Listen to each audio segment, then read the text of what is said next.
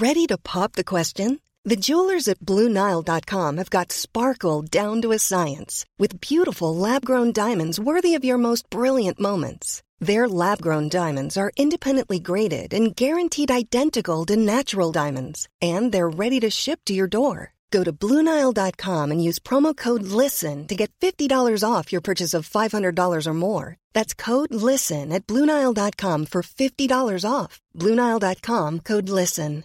Imagine the softest sheets you've ever felt. Now imagine them getting even softer over time. That's what you'll feel with Bowl and Branch's organic cotton sheets. In a recent customer survey, 96% replied that Bowl and Branch sheets get softer with every wash. Start getting your best night's sleep in these sheets that get softer and softer for years to come. Try their sheets with a 30-night guarantee. Plus, get 15% off your first order at bowlandbranch.com. Code BUTTERY. Exclusions apply. See site for details. Välkomna till Norrlandspäron, podden där vi snackar föräldraskap i Norrland. Jag hoppas att ni har en fantastisk höstdag. Här är löven gula, röda och gröna på samma gång och det är så här härligt kallt när man är ute och promenerar med barnvagnen. Vet ni att vi fortsätter att bli fler och fler som hittar hit så till alla er som lyssnar på podden vill jag bara igen säga ett så himla stort tack. Glöm inte bort att gå in på Facebook och följ Norrlandspäron där för att se vad som händer bakom kulisserna. I första avsnittet av Norrlandspäron så pratade jag lite grann om att det vore så himla kul att ta sig runt i Norrland och träffa föräldrar som bor lite längre bort. Eftersom vi bor i Östersund så blir det ju lätt att man träffar föräldrar som är här omkring. Men nu har vi bokat in att mellan den 12 och 21 oktober så kommer vi att eh, låna en husvagn och fara runt från Östersund till Kiruna och så ner igen via kusten. Så det kommer ge mig möjlighet att träffa föräldrar som bor på andra ställen i Norrland. Så är det så att ni sitter och lyssnar och har en historia som ni skulle vilja dela med er av så gå in på Facebook på Norrlandspäron och så hittar ni en länk där ni kan fylla i vad ni skulle vilja prata om, vart ni bor och så ser jag om jag kan pussla ihop det. Jag ska försöka se till så att vi får in så många berättelser och föräldrar som möjligt. Och ni vet att ibland är det lite svårt att komma ihåg att göra allting rätt när man har tre små barn som springer omkring hemma och ett jobb att sköta. Och därför var det lite fel när jag skulle spela in podden för det här avsnittet. Jag har ju bara gått och väntat på att det ska hända något sånt här, att man glömmer spela in ett avsnitt och sitter och pratar och så har man inte fått in någonting. Men tack och lov så har jag fått in någonting, men det vart en liten miss med mikrofonen. Så att vi har spelat in på en liten mikrofon istället för våra lite större, bra mikrofoner. Så jag ber hemskt mycket om ursäkt för ljudet det här avsnittet. Och så satt jag och funderade på om, det, om jag skulle försöka spela om det eller hur jag skulle göra. Och, men när jag satt och klippte det och lyssnade så kände jag att nej men alltså den här historien är för bra för att försöka spela om eller göra någonting med. Så, så för er skull så valde jag faktiskt att strunta i att ljudkvaliteten är lite sämre den här gången och ändå släppa det. Och jag hoppas att ni är okej med det. För det är nämligen så att den här veckan har jag Linnea Edvinsson som gäst. Och Linnea har varit med om en resa som väldigt, väldigt få. Jag har inte träffat någon som har varit med om samma resa som Linnea och hennes son Eddie. Det är nämligen så att Eddie och mina tvillingar Leia och Mattis föddes samma år och vi var ju med i samma föräldragrupp. Och ända sedan dess har Linnea känt på sig att det är någonting som var fel. Så i det här avsnittet pratar vi om det hur föräldrainstinkten kan säga på en gång att det är något som inte stämmer. Och om hur jobbigt det kan vara när man inte blir trodd. Och om hur Linnea och Eddie mår idag, tre år senare när de fortfarande inte har fått en diagnos. Så höj ljudet lite grann och så lyssnar ni på en fantastisk berättelse i avsnitt nummer 10 av Norrlandspäron med Linnea.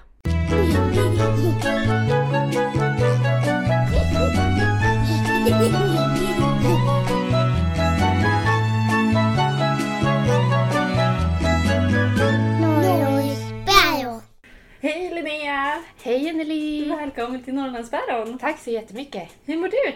Ja, hur mår jag egentligen? Nej men jag mår så bra man kan må i vecka 37 av en graviditet. Ja. Lagom trött och less och... Men samtidigt väldigt glad och förväntansfull. Du ser inte trött och less ut. Gör inte det? Nej, inte Nej. alls. Nej men det är ju ändå, alltså jag, det är någon skärm med de här sista veckorna också. Mm. Det är mysig tid. Att gå och vänta och vika upp och ner kläder och... Ja. ja, Drömma. exakt. Så att jag mår bra faktiskt. Vad skönt. Mm. Och det här är ju ditt andra barn. Ja, det är det. Och det ska bli en pojke. Ja, lillebrorsa. Ja. Och din äldre son Mm. och eh, Leia och Mattis. Och du och jag var ju i samma föräldragrupp. Precis. Så vi lärde känna varandra för, vad är det nu då? Tre Ja, men år sedan? typ tre och ett halvt... Oh, ja, Ja. tre år sedan drygt. Ja. Mm.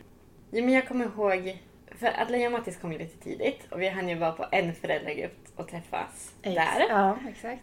Och sen så kom Lea och Mattis och vi skrev lite, ni var så fin i vår föräldragrupp för ni hörde av er typ allihopa. Mm. Letade rätt på mig och sa hur går det, hur mår ni? Ja, men alltså det känns ju som att man drog någon vinstlott alltså. Ja men eller hur? Vilk, alltså tänk vilken bra föräldragrupp vi har. ja, Alltså vad mycket utbyte vi har haft av varandra och liksom hur fina alla är. Fast alla är så olika. ja.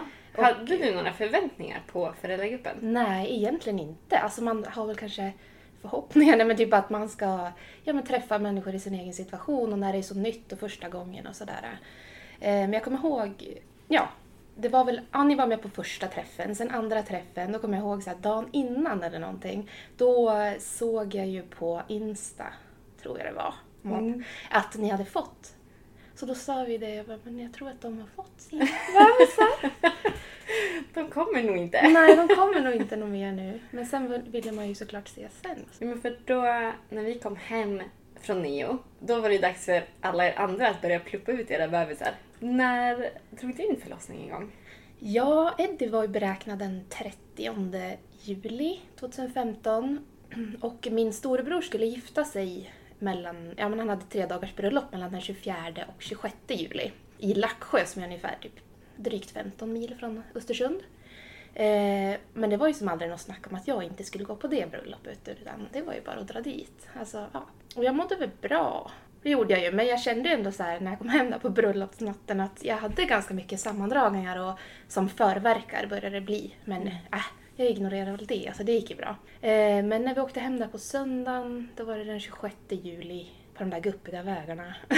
så drog, ja, men vart det lite... Ja, ja, perfekt drog det igång lite mer och eh, fick tätare liksom mellan förverkan och sådär. Jag var som inte alls inställd på att det skulle börja då. Men så vaknade jag upp den 27 och hade fortfarande ganska, ja men mycket verkar. Typ. De började bli ganska regelbundna. Eh, Men jag skickade iväg Fredrik, min sambo, på jobbet. Det är lugnt liksom. Men jag låg nog mest i badkaret den dagen för mig själv. Så här. Och man blir ju så konstig. Alltså så här, sista, där är slutet på en graviditet. Ja, men visst blir man det? Ja, man blir så här. Jag vet inte, började typ packa upp BB-väskan som stod, hade stått packad i flera väs- Ni veckor. gjorde du? Ja, typ såhär packa om och... började, ja, jag vet inte tusan. Nej, men och så där på kvällen, typ, jag vet inte vad klart, men sjutiden kanske, så gick den så kallade slemproppen. Åh, Älskar det ordet. Härliga. Ja, mm. Men det är väldigt bra ord för, för, för den. Ja, eller jag typ insåg väl efterhand att det måste ha varit den i alla fall. Ja. mm. Så gick det några timmar och Fredrik tyckte väl att nu var dags att ringa till förlossningen. Då. Så Ja. Jag bara, nej men alltså, vill inte riktigt. men jag gjorde väl det typ vid tio tiden på kvällen och sa att ja, men jag verkar ganska regelbundet ett dygn ungefär. Ja men kom in direkt. Men jag var inte inställd på att det skulle starta då. Alltså jag vet Tog du med dig BB-väskan då? Ja, det gjorde jag. Jag vet inte, jag, var, jag ville inte bli hemskickad. Alltså jag ville att det skulle vara på riktigt när jag åkte in. Liksom. Mm. Men vi åkte i alla fall in och vi hade väl typ fem minuters bilresa kanske till sjukhuset. Och när vi hade kommit halvvägs och jag inte hade fått någon värk, då bara “men vänd!” Nej, jag måste hem. Det här, det är inte på riktigt. Men han fortsatte köra och vi kom till eh, parkeringen på sjukhuset. Och då sa jag att Nej, men jag sitter kvar här tills jag får en värk för att jag tänker inte gå in. Nej. Det ska vara på riktigt. Konstigt Ja, men alltså- Man vill inte Nej. bli hemskickad, man vill inte vara till besvär. Nej, jag vet. det ska vara jättemärkligt. Ja, jag varit riktigt lustig faktiskt. Ja. Men fick du en värk till slut? Ja, men det fick jag. Och så gick jag in och, ja ni vet, undersökningen och verk. Och det hade ju regelbundna verkar och var öppen 3 centimeter.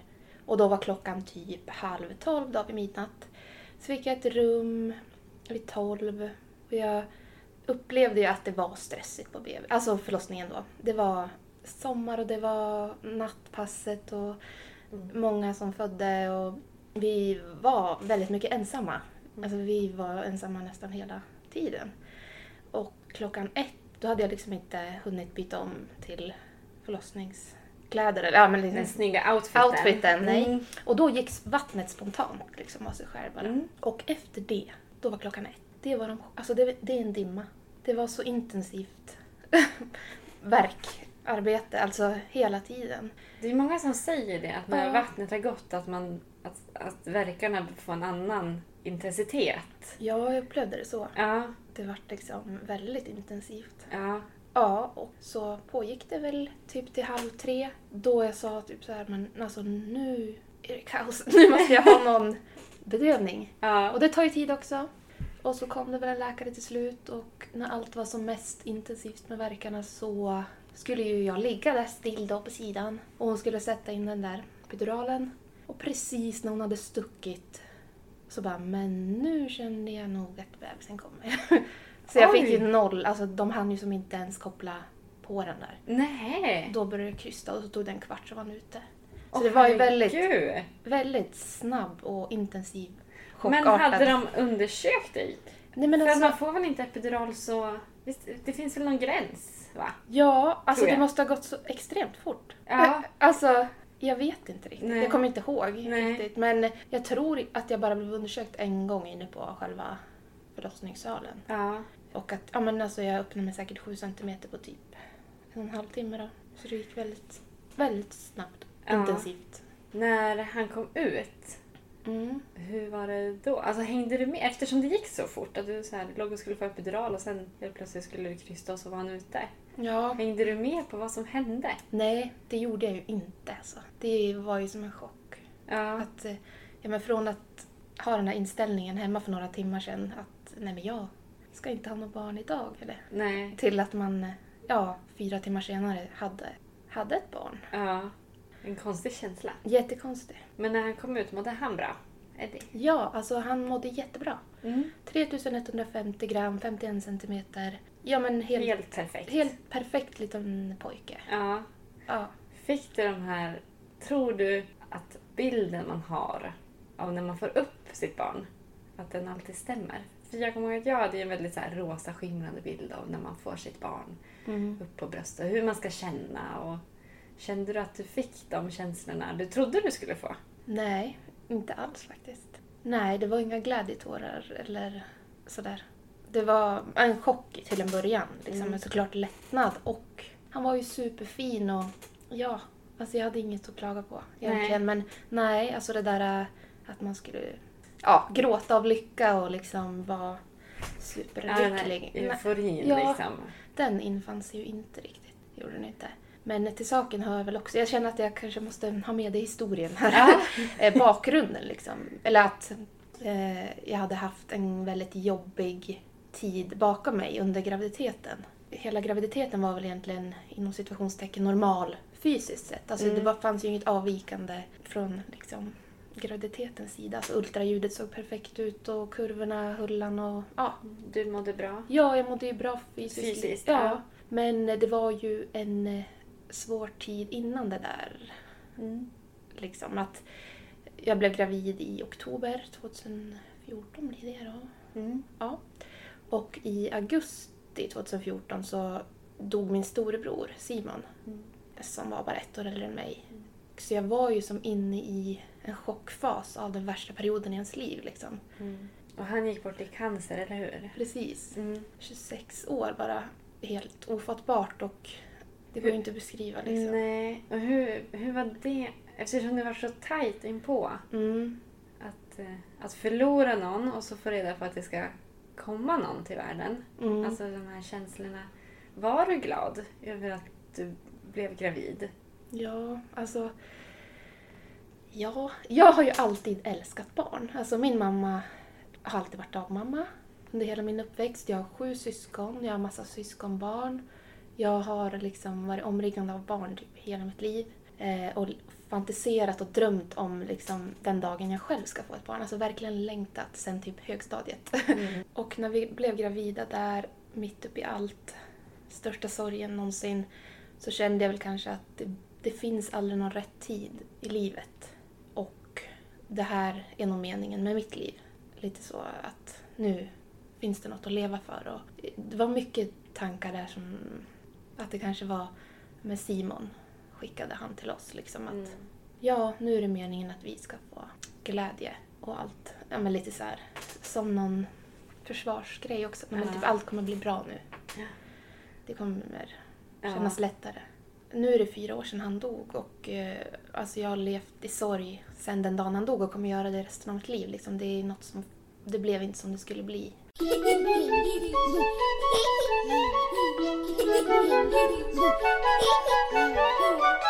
Sen var det ju dags att åka hem från BB. Mm. Hur var det att komma hem? Ja, men det var ju overkligt det. Ja. Nej, men alltså ta med den där lilla babyn. ja. Hon var så söt. Nej men, ehm, ja.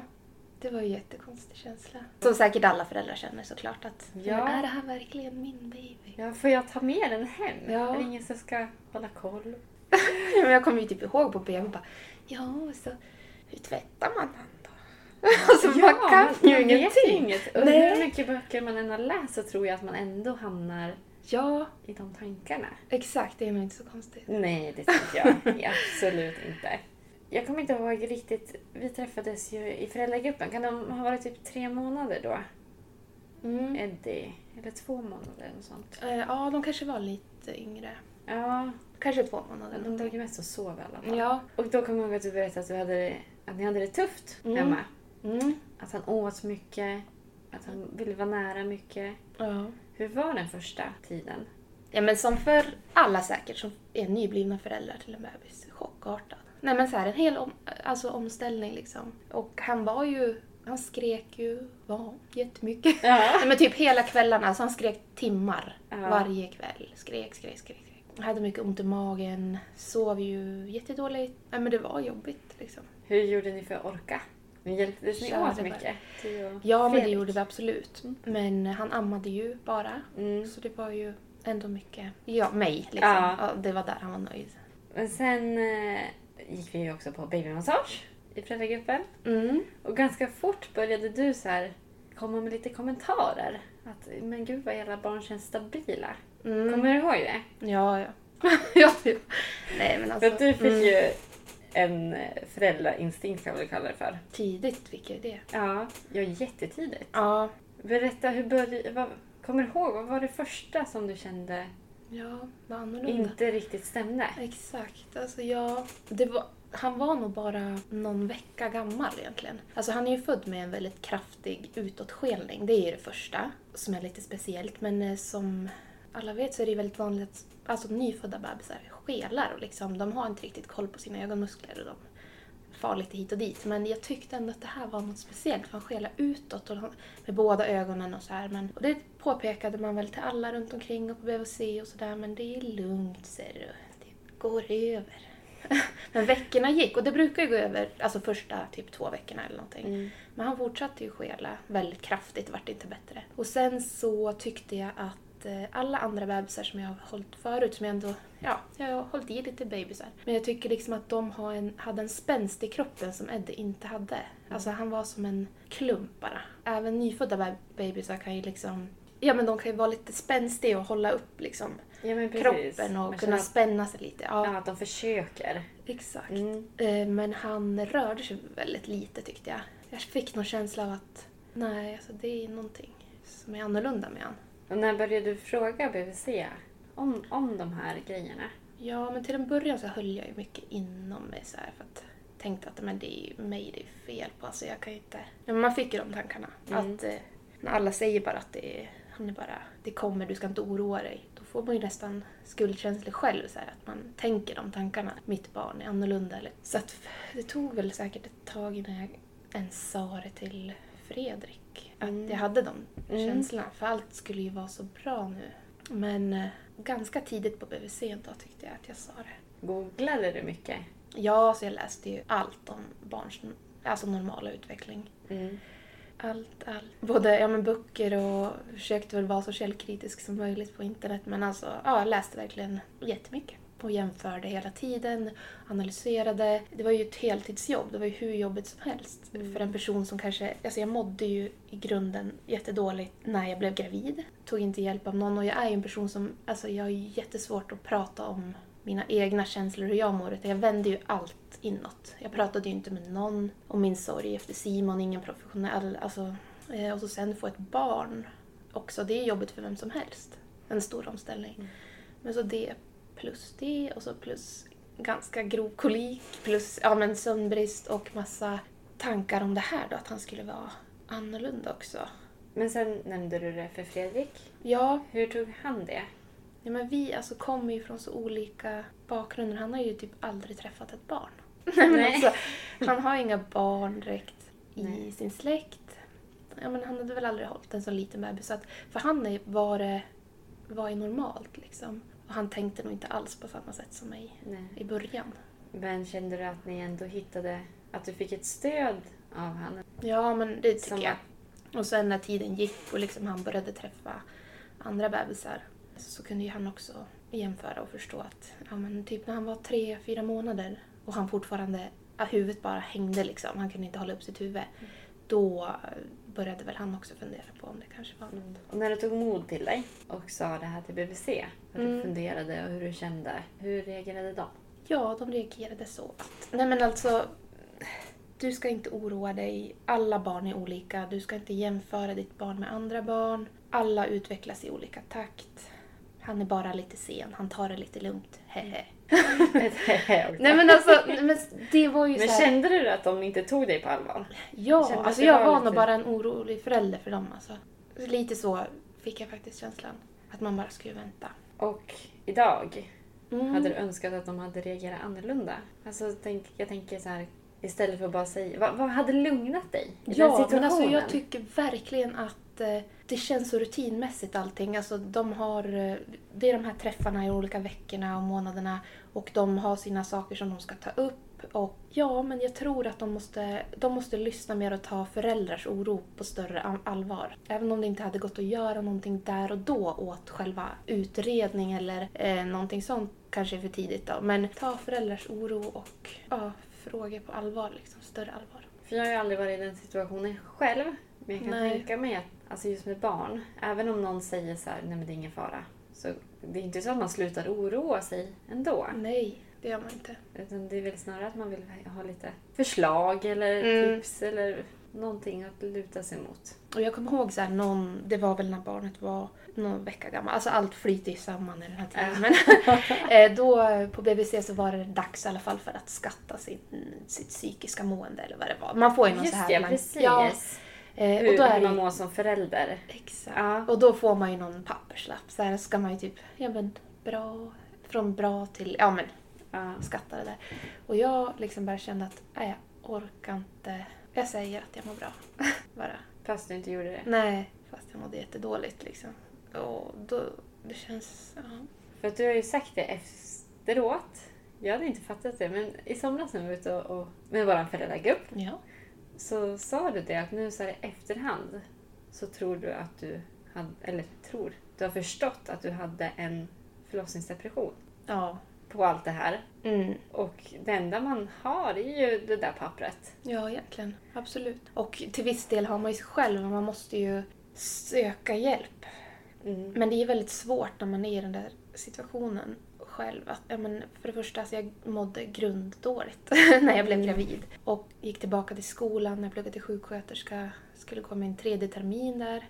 Min storebror hade dött en månad innan och jag sätter mig i skolbänken och den kurs vi ska läsa är liksom medicin och kirurgi. Och jag sitter på min första föreläsning där efter sommaren och bara får liksom en föreläsning i den sjukdom som min brorsa dog i. Alltså det var ju bara helt... Det var så konstigt. Ja. Alltså mitt liv kändes, kändes typ riggat. Alltså. Ja, Det var så lustigt. men önskar du att du hade, att du hade tagit hjälp?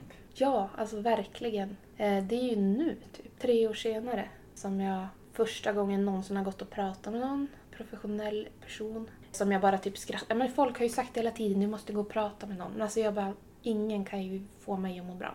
Alltså ingen, den som kan få tillbaka Simon typ kan få mig. Alltså, Ja. eller Det känns meningslöst. Ja, det känns menings- helt meningslöst. Men man Mm. måste ju liksom komma till någon insikt själv att man vill ha hjälp. Och då kan man vara mottaglig för den hjälpen. Liksom. Men nu mår jag ju mycket bättre. Men om vi hoppar tillbaks till Eddies resa. Ja. Så berättade ni för BVC Mm. och varit lite bortviftade. Ja. Och när, när kände ni att ni började bli tagna på allvar där? Att ni började få någon slags hjälp?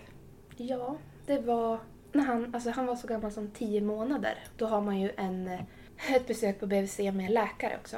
Och då har man en läkarundersökning och de, jag vet inte exakt vad det är de ska göra, men typ stapla klossar och så är det väl att de kanske ska börja resa sig lite mot möbler, kanske ljuda lite grann eller sådär. Och eh, det var ju så långt efter. Alltså han var inte... Gjorde han någonting? Nej, alltså han hade ju nyss lärt sig sitta hyfsat stabilt själv liksom. Tio Mm. månader. Han eh, kröp ju inte, alltså nej nej. Han var väl typ ett år när han började krypa, eller åla. Och då äntligen så skickade den där barnläkaren då på, på BVC en remiss till barnkliniken på Östersunds sjukhus då. Och då kände jag bara yes, alltså äntligen. If you're struggling to lose weight, you've probably heard about weight loss medications like Wigovi or Zepbound, and you might be wondering if they're right for you. Meet PlushCare, a leading telehealth provider with doctors who are there for you day and night to partner with you in your weight loss journey. If you qualify, they can safely prescribe you medication from the comfort of your own home. To get started, visit plushcare.com slash weight loss. That's plushcare.com slash weight loss. plushcare.com slash weight loss. Imagine the softest sheets you've ever felt. Now imagine them getting even softer over time. That's what you'll feel with Bowl and Branch's organic cotton sheets. In a recent customer survey, 96% replied that Bowl and Branch sheets get softer with every wash. Start getting your best night's sleep in these sheets that get softer and softer for years to come. Try their sheets with a 30-night guarantee. Plus, get 15% off your first order at bowlandbranch.com. Code BUTTERY. Exclusions apply. See site for details. Hey, it's Paige DeSorbo from Giggly Squad. High quality fashion without the price tag. Say hello to Quince. I'm snagging high-end essentials like cozy cashmere sweaters, sleek leather jackets, fine jewelry, and so much more. With Quince being 50 to 80% less than similar brands. And they partner with factories that prioritize safe, ethical, and responsible manufacturing. I love that. Luxury quality within reach. Go to quince.com slash style to get free shipping and 365 day returns on your next order. Quince.com slash style.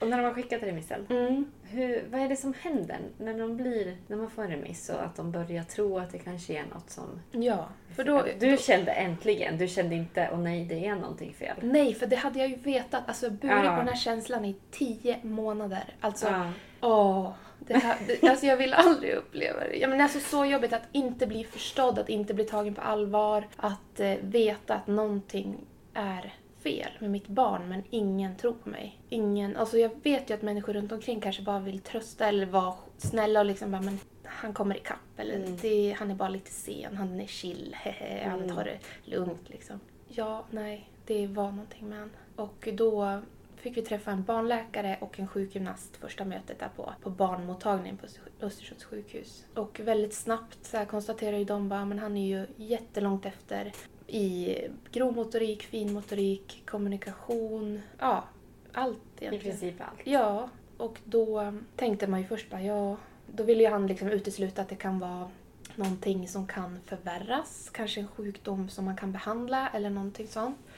Så första han gjorde var att skicka en remiss till en eh, magnetkameraundersökning av hans hjärna då. Så därifrån tio månader drog ju hela den här utredningskarusellen igång då. Lämnade massor av prover.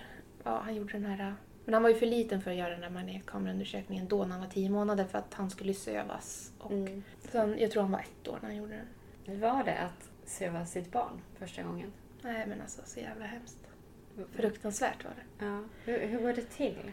Ja, men det börjar med att man eh, kommer på, på dagvården på barn, barndelningen. Och där ska de väl sätta en eh, PVK, en infart då, för att han ska kunna få lugnande och sådär. Men det är ju det, typ det största traumat för de har ju aldrig lyckats få in den där nålen.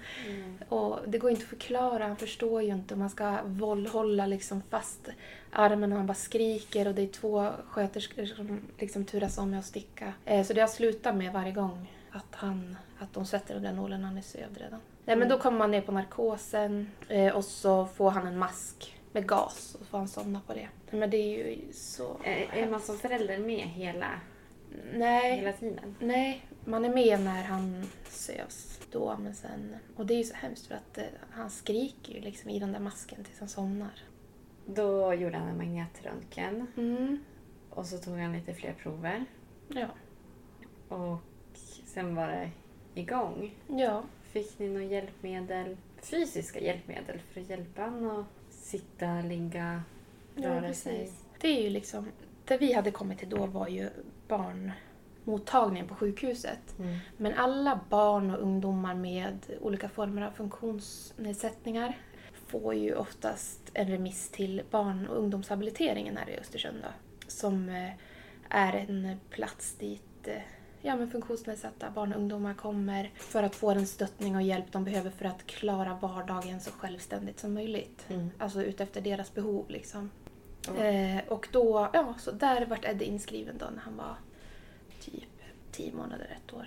Ja, nej men alltså då får man ju, där arbetar ju alltså hela teamet liksom. Där finns det barnneurolog, läkare, det finns sjuksköterskor, sjukgymnaster, arbetsterapeuter, logopeder, uroterapeuter, eh, socionomer, kuratorer. Ja, jag har säkert glömt någon. Men Ja. alltså, och Eddie har ju kontakt med typ alla utifrån sina behov då. Men mycket, mestadels har det väl varit sjukgymnastik. Att få råd och tips om hur man kan träna hans styrka eftersom att han, har, han är ju muskelhypoton, alltså han är ju väldigt svag i kroppen, har lite muskler. Så det har varit mycket det. Ja, det är ju neurologen där, alltså hans barnläkare där som driver utredningen framåt från och med att han varit inskriven där liksom. Eh, och sen arbetsterapeut, det är ju till exempel då att han har fått en anpassad matstol på dagis och han har fått en rollator. Ja, sådana hjälpmedel liksom. Eh, logoped går han ju till i och med att han inte har någon verbal kommunikation överhuvudtaget. Eh, vi har gått på kurser, eh, teckenspråk, eller tecken som stöd har vi gått den grundkursen så har vi gått en eh, kurs som heter AKK som är alternativ kompletterande kommunikation. Som eh, förutom tecken då kan man använda till exempel bildstöd, olika ljudmaskiner och Börjar ni känna att ni kan kommunicera med Eddie? det är svårt. Just kommunikationen tycker jag är det svåraste just Ja. nu faktiskt. För att eh, det är så svårt att veta vad han förstår faktiskt. Men vi använder ju mycket tecken Mm. som stöd. Är främst det. Det här var ju länge sedan ni började med proverna.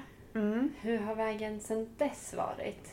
Hur mycket prover Ja. och tester och hjälp har ni fått? Ja, han har gjort då, ja men jag kommer säkert glömma något, men han har gjort den här undersökningen på hjärnan, magnetkameraundersökningen. Han har gjort ett EEG på hjärnan då för att mäta hjärnans elektriska aktivitet, typ utesluta epilepsi och sådär. Eh, ultraljud på, på hjärtat har han gjort flera gånger, eh, ultraljud på buken och organen. Eh, han har, vi har åkt ner till Astrid Lindgrens barnsjukhus i Stockholm för att eh, göra en muskelbiopsi. När man tar en, man skär bort man skär ett snitt i benet och så tar man ut en bit av muskeln och så analyserar man det. Ja, men han har gjort eh, hörselundersökningar, synundersökningar, han har gjort sömnregistreringar. Eh, ja, det mesta. Han har gjort en till MR-hjärna också, har han gjort två gånger. Ja. Mm. Har det någon gång nämnts vad de tror att han, att han har för diagnos? Säger man diagnos? Ja, diagnos. Ja. Nej, alltså han är ju en utav få. Han är ju en pojke utan diagnos, tre år. Det första, den första magnetkameraundersökningen då var man inne på att han hade eh, lite vit substans i hjärnan. Tyckte man kunde se då. Att eh, kring varje nervtråd så omges liksom de av vit substans och det är det som gör att nervimpulsen kan leda snabbare i nervbanan. Liksom. Och att han då har brist på det och det tycker jag lät logiskt och det tyckte ju de också i och med att ja, men då har allt gått sakta och han, har, han är sen i utvecklingen därför. Eh, men eh, det har alltid varit så här, men. Eh, det är inte helt säkert och han är fortfarande bara ett år och det kan hända mycket och sådär. Eh, s- och när man, han gjorde om den där då när han var två år så tyckte de inte att det såg ut så längre. Nej. Riktigt och då såg det bättre ut. Men annars, det var väl eh, den här muskelbiopsin som han gjorde som de varit inne på att eh, han har någon mitokondriell sjukdom. Det här är ju på mikroskopnivå nu. alltså. Nej men alltså i kroppen är uppbyggd av mm, hur många celler som helst. I varje cell så finns det olika organeller, alltså som har olika funktioner. Och mitokondrierna i, de, i cellerna, det är de som är energiproducerande. Som gör att det finns mycket i skelettmuskulatur och, eh, och sådär. Och att han skulle då ha brist på det. Att det skulle vara någonting som var fel med just energiproduktionen i cellen. Och det lät ju också väldigt logiskt. Liksom. Ja, men det är nog det. När vi fick det. Och hur gammal var han då? Ja, men kanske var han runt två då. Men sen är det som att det har varit så här, nej det kanske inte är det och hit och dit. Ja, nej. Det, är ju, det här är ju, det är en sorg att få ett barn som inte är friskt. Det är det ju för alla. Men jag har tänkt så många gånger att jag önskar att han hade haft Downs syndrom. Hade, eller någonting där jag hade, någonting där man kunde ta på det. För att det är ytterligare en sorg att få ett barn som du vet är så annorlunda, så extremt sen i sin utveckling, men ingen kan säga vad det är. Det är ju en sorg i sig också. Och svårt att veta vad man ska förvänta sig, och om det är något man ska hålla koll på. Och vad beror det på? Varför? Ja, det har varit mycket så här, varför? Vi. Ja. varför? Varför? Så det har varit jobbigt.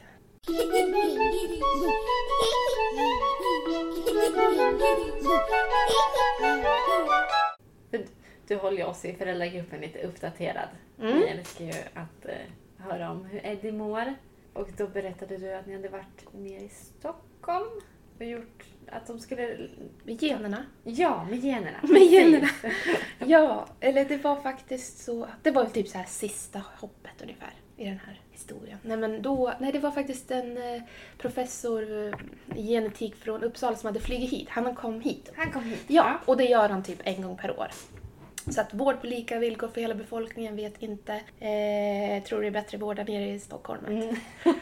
men alltså det är mer väntan här. professor. Ja, nej men alltså det är så här, han kommer en gång per år, vi får vänta. Annars hade, vi, hade det hänt tidigare liksom. Ja, nej men i januari, ja, då kom han och skulle träffa Eddie Gobben och oss. Och då frågade ju han väldigt mycket om liksom våra, mina syskon, eh, om det fanns något genetiskt liksom. Och typ sen dag ett har de ju frågat om jag och Fredrik är släkt också. Jaså? För det kan du... Jag bara, nej, alltså det har vi kommit fram till att det... Alltså hur har det känts att få den frågan? Vart kommer du? Nej men konstigt som fasen. Men det har vi rätt ut att så är det ju inte. Ni har gjort det? Ni är Ja, inte släkt? Nej, Nej, bra. det är vi inte. Nej precis. Nej, men alltså det är ju mycket med det där. Generna. Och vad som kan vara ärftligt och så vidare. Om någon har varit sjuk. Men då i alla fall så ville han att vi skulle eh, godkänna då att en hel analys av alla Eddies gener.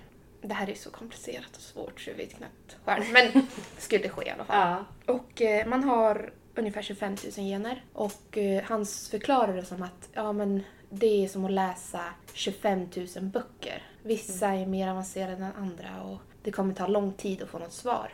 Ungefär sex månader skulle det ta.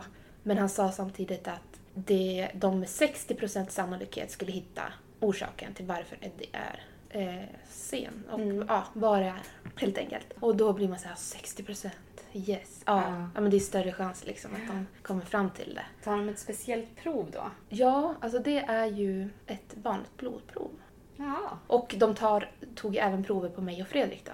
Ja men han sa det där att det skulle ta ett halvår. Och så sa han också då att har ni funderat på att skaffa fler barn? Ja men det har vi absolut gjort. Alltså jag vill ha fler barn. Eh, ja men då råder jag er till att vänta tills vi har fått svaret på den här undersökningen. Och det skulle ju bli nu i augusti då. Mm. För att eh, då kan du sen välja att bli gravid när du har svaret. Och när du är i vecka 11 av den graviditeten så kan du få åka ner till Uppsala och lämna ett prov på din moderkaka och se då om eh, fostret har samma genetiska avvikelse som Eddie. Och då kan du ju välja att ta bort det. Liksom. Så det var ju som ett slag. Bara så här, men alltså, vad, det är, vart är etiken i det här då? Alltså, det är Ja, så hur svårt. kändes det? Alltså, Jätte- dels att höra att om ni skulle få till barn som Eddie, att det inte skulle vara välkommet då. Nej, för han uttryckte det liksom att det är för jobbigt. Alltså det orkar man inte. Man, kan in, man orkar inte ha två barn som Eddie. Och alltså, det är jättejobbigt. Och det har varit extremt jobbigt att ha med allt vad den här resan har inneburit liksom. Men Eddie ändå. Mm. är ändå... Eddie! Ja, Eddie som vi pratar om. Ja. Alltså, vilken Eddie. Ja. Nej men vilken underbar kille. Ja, han, alltså han är alltid glad. Ja. Alltid glad. Ja, Så jäkla god. Jo men alltså, så- han, han är så speciell alltså. Han eh, får ju människor att bara, men jag vet inte. Alltså han, han är så älskvärd, den där lilla pojken. Men eh, ja, så det var ju såklart jobbigt att höra det liksom. Att, Vad säger man när man får höra något sånt? men jag, då vart jag typ så här. Ja, men det här är en professor och där sitter två läkare till och ja, men de har nog rätt. Så här, det är klart. Just då, där och då kände jag så Då här. bara ja, men- nickar man Ja men typ så här, ja, Ja. yes, Mm. stämmer. Ja men vi gör det här, väntar. Sen när man börjar tänka på det så bara, men vad säger? Ja, ja vad säger de? Ja men alltså det finns ju så många fler aspekter i det här och liksom på något sätt så skrämmer mig lite för jag, jag tänker att man tar så mycket som, för givet som förälder och ens första barn och man ska bli gravid och man, man tänker att allt kommer att gå bra och det händer inte så ofta att det blir något. Men jag tänker att man måste, när man väljer att skaffa barn och bli gravid så måste man vara medveten om risker också. Och att jag är lite skrämd, alltså det är min personliga åsikt, men över det här att utvecklingen går så snabbt framåt och att vi kan göra så mycket undersökningar under graviditeten och vi kan börja välja bort barn på det ena och det andra fast de skulle ha ett fantastiskt liv. Jag såg en, jag kommer inte ihåg när det var, men det var någon som hade gjort, jag tror att det var en kalender. Eller en utställning, en fotoutställning med personer med Downs syndrom. Ja. Och kallade den här utställningen för den utdöende arten. Just på grund av att eh, fler och fler gör alla de här testerna, kubtester och som sagt det går väldigt fort framåt så nu finns ju ännu mer säkrare alternativ att få veta om de har någon, i alla fall kromosomavvikelse. Och då att många väljer att ta bort barnet om det visar sig vara något sånt. ja, men precis. Det är ju så hemskt alltså. Det är ju ett barn, människor måste få vara olika Mm. så länge de kan ha ett bra liv. Ja. Vilket de har, alltså de måste ju ha de roligaste liven. Ja, men alltså det, det är också människa. Alltså vi, vi måste Mm. så här, vad är det för samhälle vi vill ha? Alltså ska det bara vara A-människor? Mm. Perfekta människor. Alltså vi måste ha variation. Tänk vad tråkigt. Alltså Mm. nej, nej, nej. Nej. Man måste tänka ett steg extra liksom. Vad är jag beredd? Alltså att nu ska vi bli gravida men det finns också de här riskerna liksom. Eller riskerna, men det är ju fantastiskt. att Mm. Ja. Få ett, alltså De möjligheterna. Ja, exakt. Så det är väl det är någonting jag tänker Ja. många måste ta med sig. Men eh, ni gick ju emot eh, läkarna och professorns råd. Mm. För som du sa i början så är ju du gravid. Ja. Igen. Ja, det är jag ju. Det måste ha gått ganska fort då efter det här mötet, Ja, eller? jävligt fort måste det ha gått. Ni gick hem och bara skit i det här, nu kör vi. Vad fan sa hon där gubben? Nej men alltså, ja det gjorde det väl. För nu är jag gravid. Nu ska jag snart ha en baby till. En liten lillebror. Ja. Ja, en lillebrorsa. Mm. Hur känns det? Ja, alltså det, har ju, det är ju såklart mycket tankar. Inför, alltså att skaffa ett syskon, det var ju inget lätt val liksom. Eller jo men alltså det var ju, det gick ju inte obemärkt förbi. Det var inte som, alltså det var ju mycket tankar om, om det skulle bli så att det här barnet har eh, lika som Eddie. Mm. Det kommer bli jättejobbigt. Jag säger, alltså det kommer det bli. Men eh, det gör inte att jag inte vill ha det barnet. Nej. Så mycket tankar men eh, vi har valt att, när vi fick reda på att vi var gravida, jag menar att följa den vanliga liksom, vad säger man? Ni har inte gjort några extra kontroller? Nej, eller? det- nej, ni åkte inte ner till Karolinska? Nej, vi gjorde inte det och vi, eftersom att var, vi fick ju svar på den där genundersökningen förresten. Ja. Ja, och det var ju ett brev med två rader som bara stod tyvärr, eller vi har inte hittat något avvikande. De ringde inte ens. Nej, Vi fick ett brev. Mm, som man skulle vänta på då. Nej, vi har inte hittat något avvikande. Och då, jag menar då, om vi hade då väntat med att bli gravida tills det där brevet hade kommit, det hade ju ändå inte gjort någon skillnad. Och, ah, nej, jag är bara glad att man lyssnar på sig själv liksom. Följde det man ville. Nej, men nu känns allt bara bra. Mm. Men Eddie har alltså fortfarande inte en diagnos? Nej. Och nu finns, finns det något mer som sjukvården kan göra? Eller hur? Alltså, nej, jag vet inte riktigt vad man kan... Jag tror man har gjort de flesta liksom, undersökningar som går att göra just nu. Sen kommer ju, alltså den här, hans eh, prover ligger ju kvar där på labbet. Och det har, de har ju berättat om historier där liksom, de har kunnat hitta någonting efter flera år. Så att eh, ännu lever ju hoppet, men det känns inte lika viktigt längre. Alltså man kan konstatera att han är väldigt sen i utvecklingen. Alltså han är ju, det är det som är det svåra, liksom att kunna förklara för andra. Men vad är det då? Men han är ju bara... Om jag Ja, säger men så här, han är tre år och har precis lärt sig gå. Han säger inte ett enda ord. Han behöver matas. Han har ingen fin motorik. Han, det, han förstår väldigt lite. Får, får du ofta den frågan från människor? Om man, om man har någon diagnos eller vad, vad som är speciellt med han? Ja, det får man ju. Om Ja. jag säger ja, men, ja, men jag har en treåring. Åh, vad roligt. Ja, men det är ju så rolig ålder när de springer omkring sådär och Ja. busar och de börjar snacka så mycket. Så jag bara, nej, ja precis. Ibland så säger jag bara, ja, hehe, det är jättekul. Ja. För att man orkar inte. Men Nej. ibland, det beror på. Då kan jag säga så ja. Fast eh, våran kille är lite speciell. Han är jättesen i sin utveckling och, och så förklarar jag liksom. Men då är det så här, ja men det kommer. Är det ibland så här. ja. För vad är det då?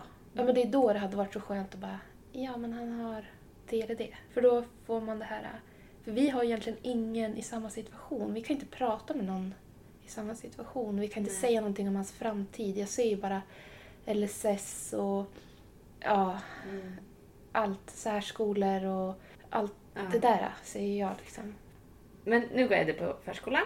Ja, ja. Och hur, hur funkar vardagen där? Har han något specialstöd, någon resurs som tar hand om han? Ja, men det har han. Nu har han fått beviljat 50 procent, eh, en resurs på 50 procent, fast han egentligen skulle behöva mer tycker jag då. Och eh, det är inte så att man, att det, att man blir serverad en resurs, liksom att eh, det är så himla enkelt, utan det har ju varit eh, ett kämpande från vår sida med liksom Hur går det till när man ska få, få, få stöd eller ansöka om, om extra stöd? Ja, men dels måste man ju ta upp det själv och vara drivande i det själv för det känns som att det sker inte automatiskt. Och sen så ska ju det finnas ett underlag från en läkare. Och det, allt det där pappersarbetet liksom känns som, det har ju vi fått fixa. Eller ringa liksom läkaren och ja, men han behöver en, ett intyg till eh, dagis och så ska de eh, skriva sitt och så ska det skickas in. Eh, och sen är det ju en sån process. Alltså det tar ju sån tid allting. Så att det är ju, bara det, det får en ju att tänka liksom att det kommer vara så mycket sånt här i framtiden också. Att, Det känns som det landar väldigt mycket ansvar på föräldrarna. Att Ja. fixa och stöka. Som att man inte har nog med att ta hand om barn som behöver extra exakt. stöttning. Och det tänkte jag också på mycket att ja, ja men jag är ändå, jag är sjuksköterska. Men, alltså jag tycker om att läsa om, läsa om saker. Mm. eh, medicin och sjukdomar och sånt där. Och det tänker jag att det, det ligger väldigt mycket ansvar på föräldrarna Eftersom att det är vi som träffar barnet 24 timmar om dygnet, det är vi som vet mest om barnet. Så i en utredning så här så ligger väldigt mycket egentligen hos föräldrarna vad vi säger. Vad vi tar upp som blir kanske en remiss till någon undersökning. Till exempel att jag tycker att han har snarkat mycket och haft dålig sömn. Liksom. Och då, ja men vi kanske ska göra en sömnregistrering. Ja, då gör vi det. Ja, men då visar det att han har andningsuppehåll upp mot 15 sekunder. Och då, Oj. ja, så fick, skickade de en remiss till öron, näsa, hals och då, ja men han har en jättestor körtel där bakom näsan som, och stora halsmandlar. Så nu ska han operera bort det. Åh, ja men alltså, jag har så Så mycket... ni måste registrera allt, liksom. Tänka på allt. Ja, och då tänker jag bara så här, ja men vi är väl hyfsat med, men alltså Mm. ja, men i, i samhället och jag har min utbildning och sådär, men jag tänker Mm. de som inte har det, eller de som inte kan språket, eller alltså De som inte orkar. de som inte orkar och precis, Mm. alltså det, det är väldigt mycket ansvar som ligger på föräldrarna. För något som jag tycker är spännande när vi har pratat om Eddie, det är att han går ju igenom alla utvecklingssteg. Ja, Fast bara mycket, mycket längre efter. ja, jo men precis. Det är det som är så att det spännande kommer ju. Mm, För att nu håller han på att läsa och gå. ja. Han är jätteduktig. Ja, det är han. Han är så glad. Jag tror alla vi, vi- när vi hörs på vår grupp i Facebook, så jag sitter och lipar när jag får fina bilder och filmer på Eddie när han går. Det är ju så magiskt. Ja, Det är så här, rätt som det så bara händer det. ja men precis. Ja, men tänk allt det där som ni nyblivna föräldrar Nej, men, tar för givet. Alltså man tar ju för givet att man får ett barn och utvecklingen går så snabbt och det är så spännande och det är så roligt när det går så snabbt. Och, man får se dem utvecklas och lär sig lyfta på huvudet och krypa och gå och sådär. Men det fick ju aldrig vi. Alltså, nej. Nej. Det är ju sån sorg liksom. Och, men samtidigt så gläds ju vi, jag tror att vi gläds ju åt de små sakerna eh, väldigt mycket.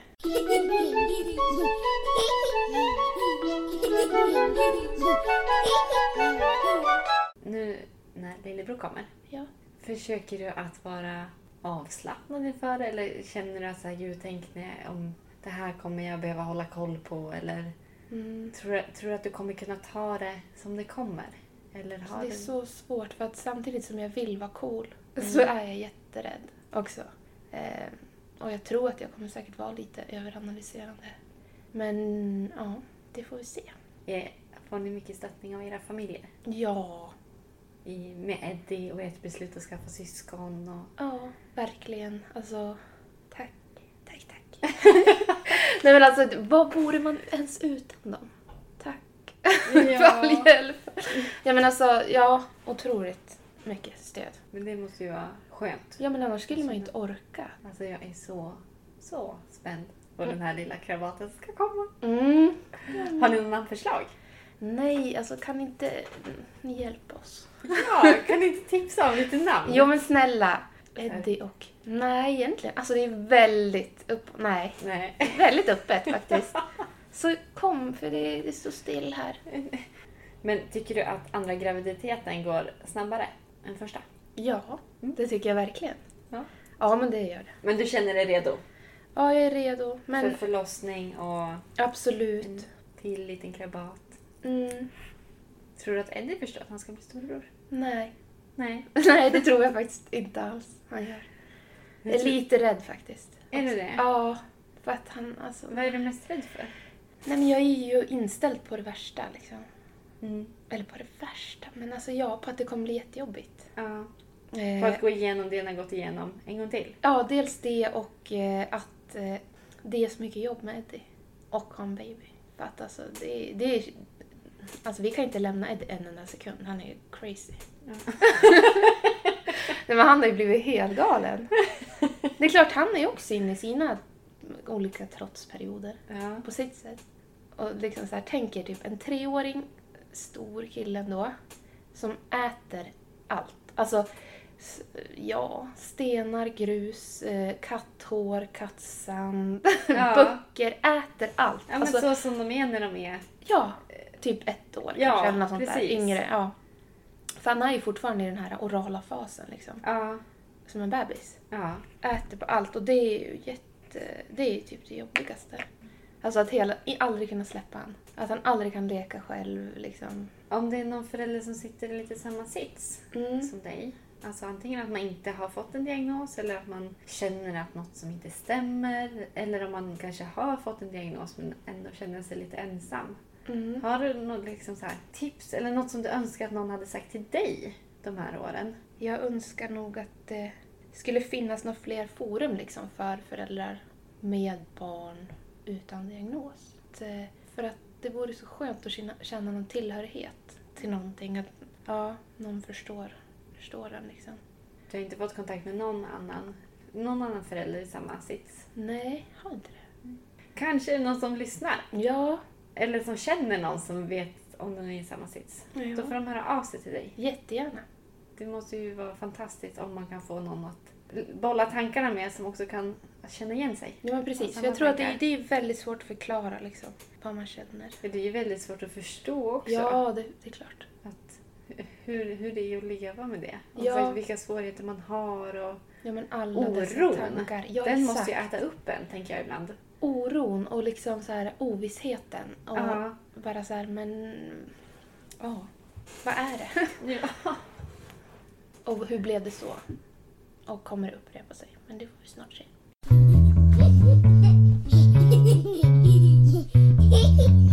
Veckans tips. Nu tänkte jag att det är dags för veckans fråga. Ja, Nej, Veckans- veckans tips. inte veckans fråga. Vi kanske ska börja med veckans fråga också. Mm. Har du några bra veckans tips? Ja, men jag tänkte på att eh, alla ni som lyssnar ska gå in på Instagram och gå in på ett konto som heter Tecken som stöd. Ja! Ja, så tycker jag Roligt! alla ska följa det kontot. För det är en mamma då som driver det, som har en dotter med Downs syndrom, som heter Adelina. Och eh, som lägger upp liksom tecken, små filmklipp när hon visar tecken och så sen någon illustrativ bild på, på tecknet. Ja. Och eh, det är en uppmaning till alla för alltså tecken som stöd, det är ju utvecklande för alla barn. Mm. Du behöver ju inte ha någon funktionsnedsättning eller så för det, utan det är ju, Nej men tecken förstår de ju tidigare. ja, det är Än, jättebra för än det verbala språket om man säger så. Ja, men precis. Gud vad bra tips! Ja, så det tycker jag Jag, verkligen. jag snubblade faktiskt över det kontot bara för ett litet tag sedan. Mm. Så att jag följer dem. De är jättebra. Det är bra för alla. tips. Bra, gå in och följ. Ja. Nu ska jag komma på ett tips. Jag har faktiskt inget tips idag. jo men ja, nu har jag ett tips. Ja. Eh, inför vabb, vabbtiderna. Det här är faktiskt Hampus som har upptäckt det här hemma hos oss. Mhm. Men som går väldigt bra. Mm. Eh, om man har, som vi har då, två eh, treåringar som gillar att sitta och pyssla. Och man får vabba. Ja. Köpa pärlplattor. Mm. Och då har vi också hittat stora pärlplattor. Alltså Precis. med stora pärlor. Ja. Eh, Eftersom vi har Unni hemma. Så att vi vill inte att de här minsta pärlorna ska ligga överallt. Nej. Utan då kan man lämna dem med de här stora pärlplattorna ett tag. Och det är också lite lättare för dem att förstå vad de ska göra med dem. Så nu har de byggt lite regnbågar och lite hjärtan. Och lite... De där älskar man ju själv när man var liten. Ja men eller hur? Ja, Hampus satt själv tre timmar också och byggde ja men de här. är ju Det är jätteroligt. så här någon, vet du det, mind, Ja, men jag såg, ja precis, han la ju upp på Insta där. Ja, att, ja, nej, Unni låg och sov tre timmar och Hampus satt och byggde pärlplattor Ja men det är typ hemma, samma liksom. som så här, ja men sudoku. Eller, Ja, men verkligen. eller brodera. Så ladda upp med pärlplattor hemma. Ja, det är kul för alla. I storlek som passar ålder och vad de kan. Tack snälla, snälla, snälla Linnea för att du orkade dela med dig av berättelsen om Eddie. Tack så Och- jättemycket. Vi, eller jag hoppas att förlossningen var bra. Och jag längtar till att få se lillebror. Ja. Och sen kanske du får vara med och berätta hur det gick. Ja, Med förlossningen och lillebror och vem han är. Vad spännande det ska bli. det ska bli riktigt spännande. Så du är välkommen tillbaka sen. Tack så mycket. Tack snälla! Tack. Hej då!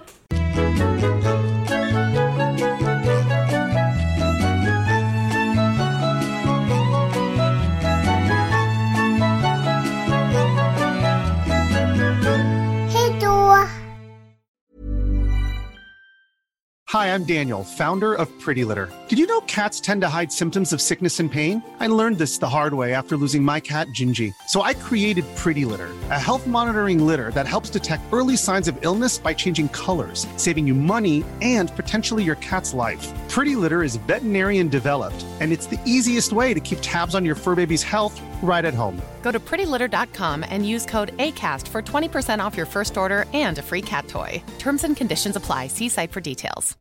Imagine the softest sheets you've ever felt. Now imagine them getting even softer over time. That's what you'll feel with Bowl and Branch's organic cotton sheets. In a recent customer survey, 96% replied that Bowl and Branch sheets get softer with every wash. Start getting your best night's sleep in these sheets that get softer and softer for years to come. Try their sheets with a 30-night guarantee. Plus, get 15% off your first order at bowlandbranch.com. Code BUTTERY. Exclusions apply. See site for details.